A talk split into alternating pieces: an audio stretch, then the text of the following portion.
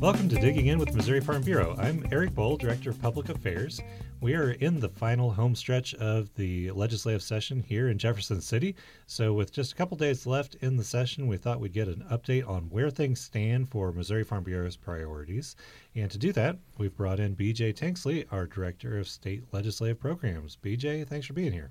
Hey, Eric, thanks for having me. It's uh, it's an exciting time. Everybody looks forward to the end, but there is a lot of work to be done here in these last four days of session. Yeah, it's like it's a marathon, and then you get right up to the very, very very end, and everyone's running like crazy, and then you hit the end, and it's just over, and everyone looks at them, looks around, and says, "What happened here?" Yeah, there's a lot of that. What happened? Uh, Yeah. With the marathon analogy, it is there was a definitely a slow pacer at the front of this thing, and Yeah. now we are uh, at a full sprint. So here we are. Yeah. Well, and with last year's session being cut short and so weird with the COVID, this one's been definitely an unusual one trying to catch up on some things. But yeah, it, I- like you say, it has taken a while to get going. I do think you're right. I think um, that plays even probably a bigger role than we even think about. On a day to day, you're just dealing with what's in front of you. But I do think there is some of that included in kind of the pressure to do more this year. Um, I was listening to the radio this morning and heard uh, they were talking about kind of what someone thought about the flow of session. And I think largely this session will be kind of was largely shaped by the idea that the House and Senate leaderships came in with two different priority issues.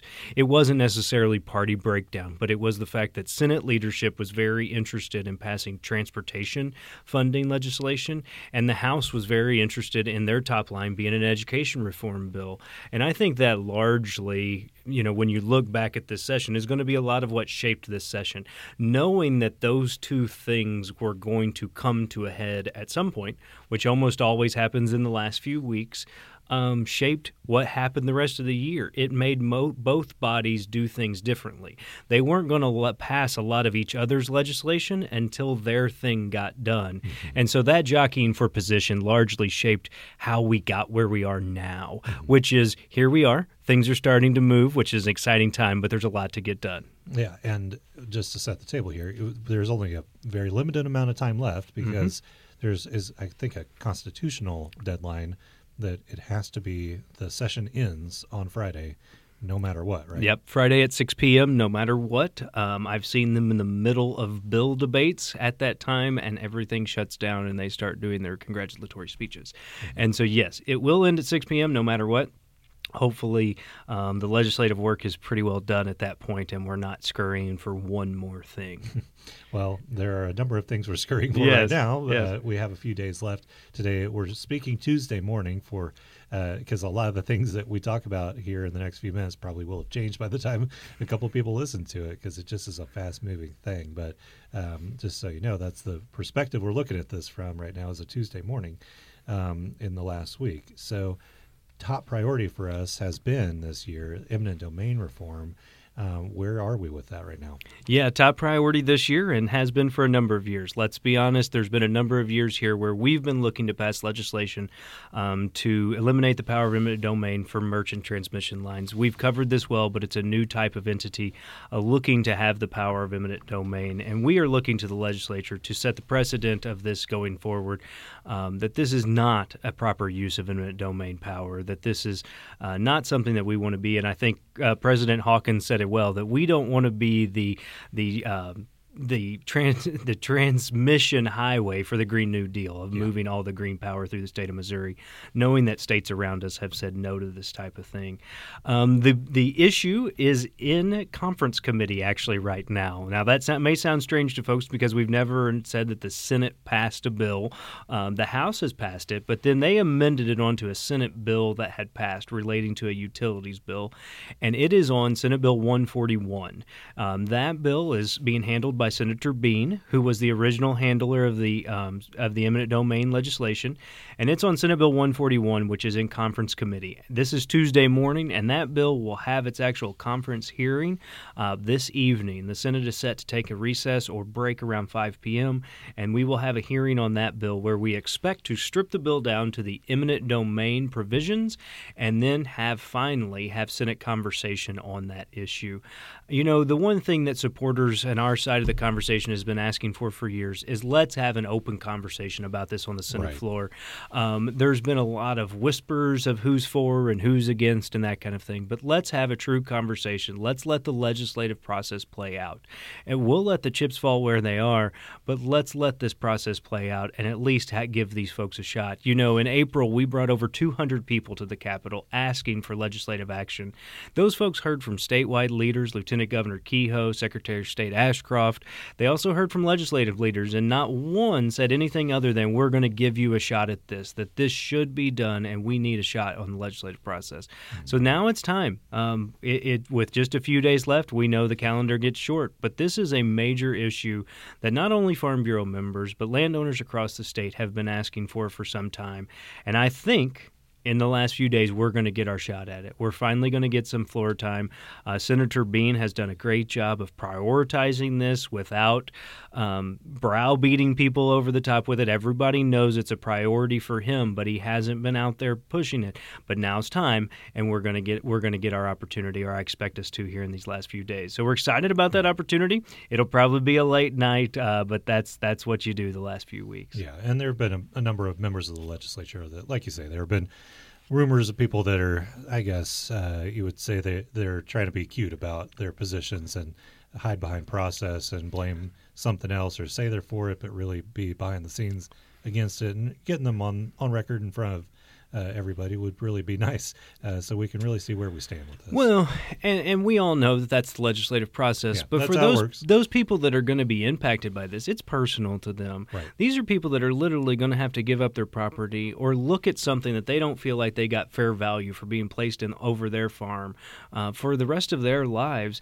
and they deserve to have that that honesty in this process. That's all they're asking for at this Yeah, point. yeah, definitely so. Well, uh, the one you mentioned a little bit ago as a top priority Mm-hmm. on the Senate side was the transportation funding. That's been if there if eminent domain's been our top priority, that's one A um, for the past several years. It's been trying to find some way to increase funding for our roads and bridges because it's been now 25 years Yeah. since we've adjusted that funding mechanism at all. And uh, the the power of um, inflation has been just eating away. At Yeah, and the have. cost of construction plus inflation makes it a lot. Yeah, Absolutely. the impact of our fuel tax right now is way less than it was when last adjusted in 1996, I believe it was.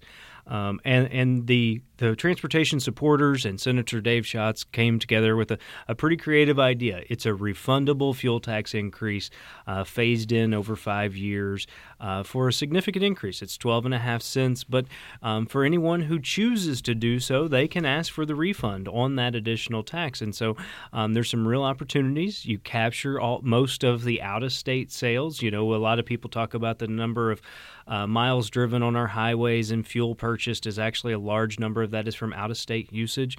Um, so this would capture the majority of that, um, but then allow everyone, if they chose to, not to pay it, not to have to pay it, and, and get that as a refund. Um, this bill, you know. Yeah, I don't know how well I covered it in previous episodes, but we all thought this is where we would get to. The Senate had prioritized it, and it was going to come down to negotiations between the House and the Senate and whether or not those would work out. Well, it looks like they're working out. Um, the the Senate said transportation is our number one. Senate leadership, not all of the Senate, um, but the House said we want to see education reform move, and everyone observing was kind of like, okay, where does this, you know, this is going to come to a stalemate at some point.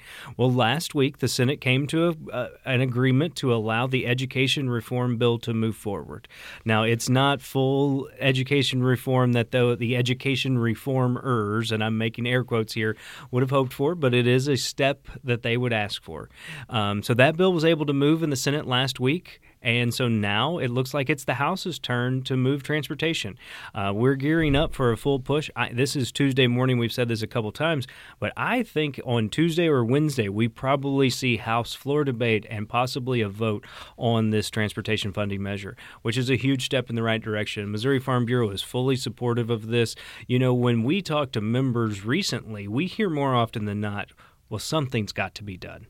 No matter what's happened in the past, we, where voters have said no, level headed people who are thinking about the big picture are thinking something has to be done. Things can't just continue to stay the same, and we can't continue to say no to additional funding.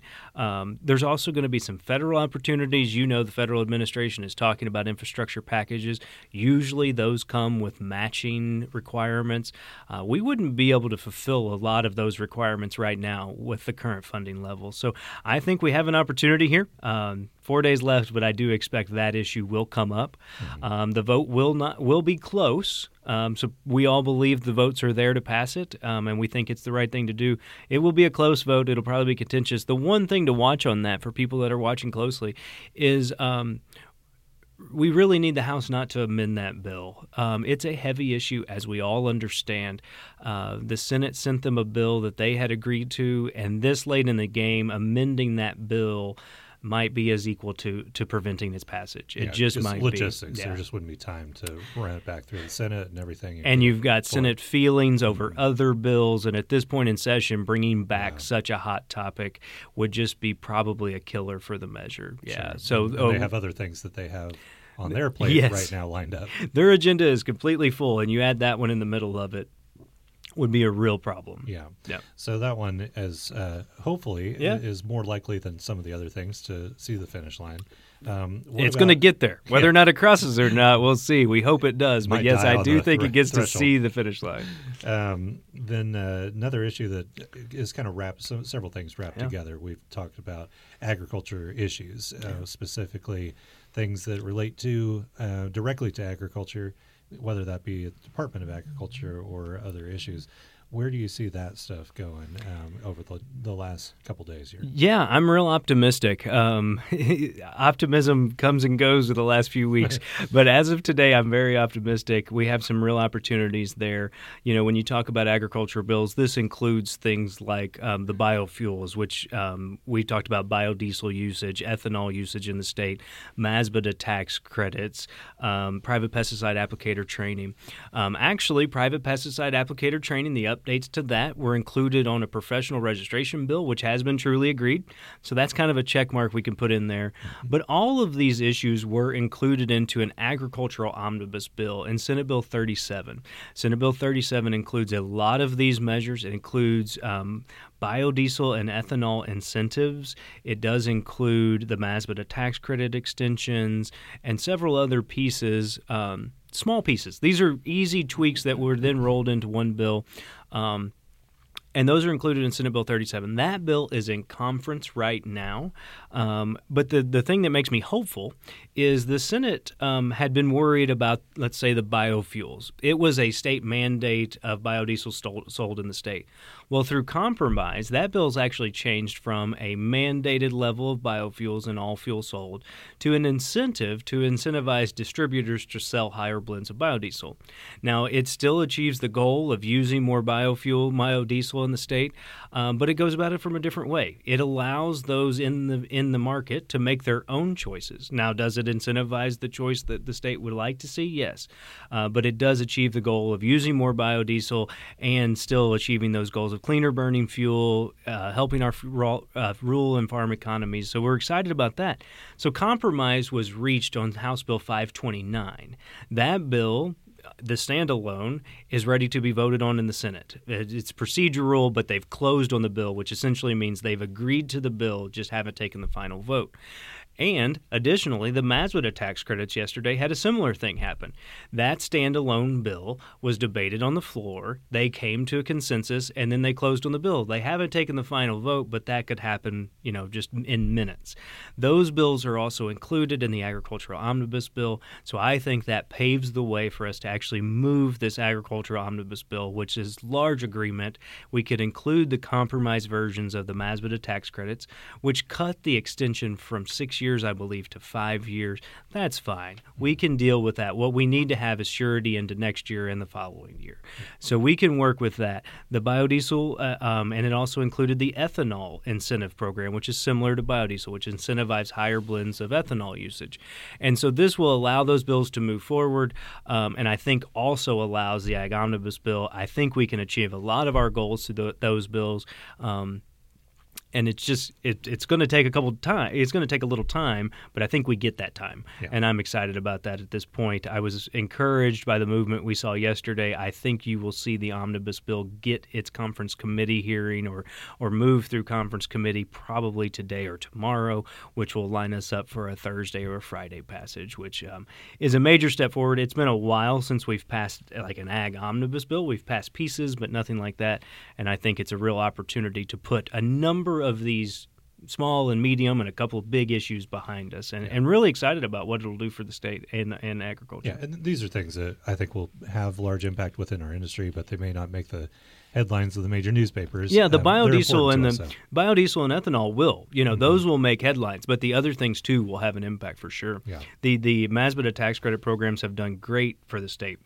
Whether it's meat processing, helping bring new meat processors to the state, um, helping incentivize local processing, those kind of things, um, helping begin the ethanol industry. Those that's what these tax credits were do, were for, and they've done a great job. And, and really excited about the opportunities into the future. Sure. Well, one more thing that we talk about every year is feral hogs. um, there's always something going on with that, trying to uh, break, beat back that scourge. Where where are we with that this year? Yeah, um, I'm excited. This bill um, has been a long time coming, um, but in the closing weeks, um, we saw an opportunity. Um, Representative Rone from Portageville had a House Bill 508, which increased the penalties for holding or releasing feral hogs, and it upgraded or updated the state's definition of feral hog. Um, there was some contention over that bill. Um, those those uh, from some of the feral hog impacted areas were concerned with increasing it to a felony. Um, some had a few uh, individual concerns with the definition. So, in the closing weeks, not seeing those bills move, uh, Missouri Farm Bureau actually went with Missouri Department of Conservation. Odd bedfellows, I know we don't normally work real closely with them. Sometimes we're seen as enemies of theirs. Uh, but we worked closely with them and actually walked around and visited with everyone and came to a compromise position. Now, what this current bill would do is allow the first offense of holding or releasing feral hogs to be a Class E misdemeanor. I think that's up to a $2,000 fine. That's is that the highest level? That's the highest Oh, level okay. misdemeanor, yes. But the good thing about that is some of the negative connotations that come with a felony don't come with having a, a, a very serious misdemeanor. So I think that's a step that others were were were more comfortable going to than an immediate felony. And then the second offense, if you ever were to be caught doing this a second time, then that would be uh, the felony definition. And so, still, prosecutors would have prosecu- prosecutorial discretion. They could plead down those kinds of things. But if you have someone who's doing this on multiple occasions, we know that feral hogs do thousands of dollars worth of damage to public and private lands, and this is serious. And I do think this raises that um, vision of it. The other thing to keep in mind with this, and this is not a warning, I hope nobody listening is out there thinking about releasing feral hogs, but each individual hog would be a different, um, what do you Crime, call like a yes, different uh, offense. a different offense. Each each. So if you release ten, that's 10 I mean, that's a major deal. Yeah. So it's something to keep in mind. And so then it does allow that felony level. So if this is a really serious offense and you've done it on multiple occasions, then you've got that um, at, at the discretion of the prosecutor. And then it also went um, deeply into changing the definition of feral hog. Largely, currently, this, the definition of feral hog was whether or not they were contained. So if you're driving and you've got fer- you've got what appear to be feral hogs in the back of your truck, those aren't feral until you released them. So the if somebody caught you, they couldn't. It was very hard to prosecute uh, based on intent.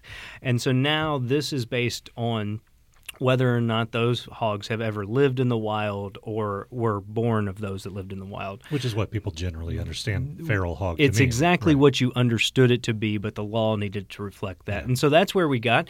And for those who had any concerns with this, we actually worked hard um, with legislators from that area to add protections for agriculture. It says none of this could be should be construed to restrict agriculture. So if you're raising hogs, uh, what they call dirt hogs or hogs on dirt, Uh, this protects those, and we went to great lengths to make sure we protected those. Uh, any type of agriculture operation. We don't want to be getting anybody into trouble that shouldn't be. But the truth is, with the state and federal eradication efforts that are going on in these heavily impacted areas, the last thing we need is somebody coming back behind them and reintroducing feral hogs to an area where they've been eliminated.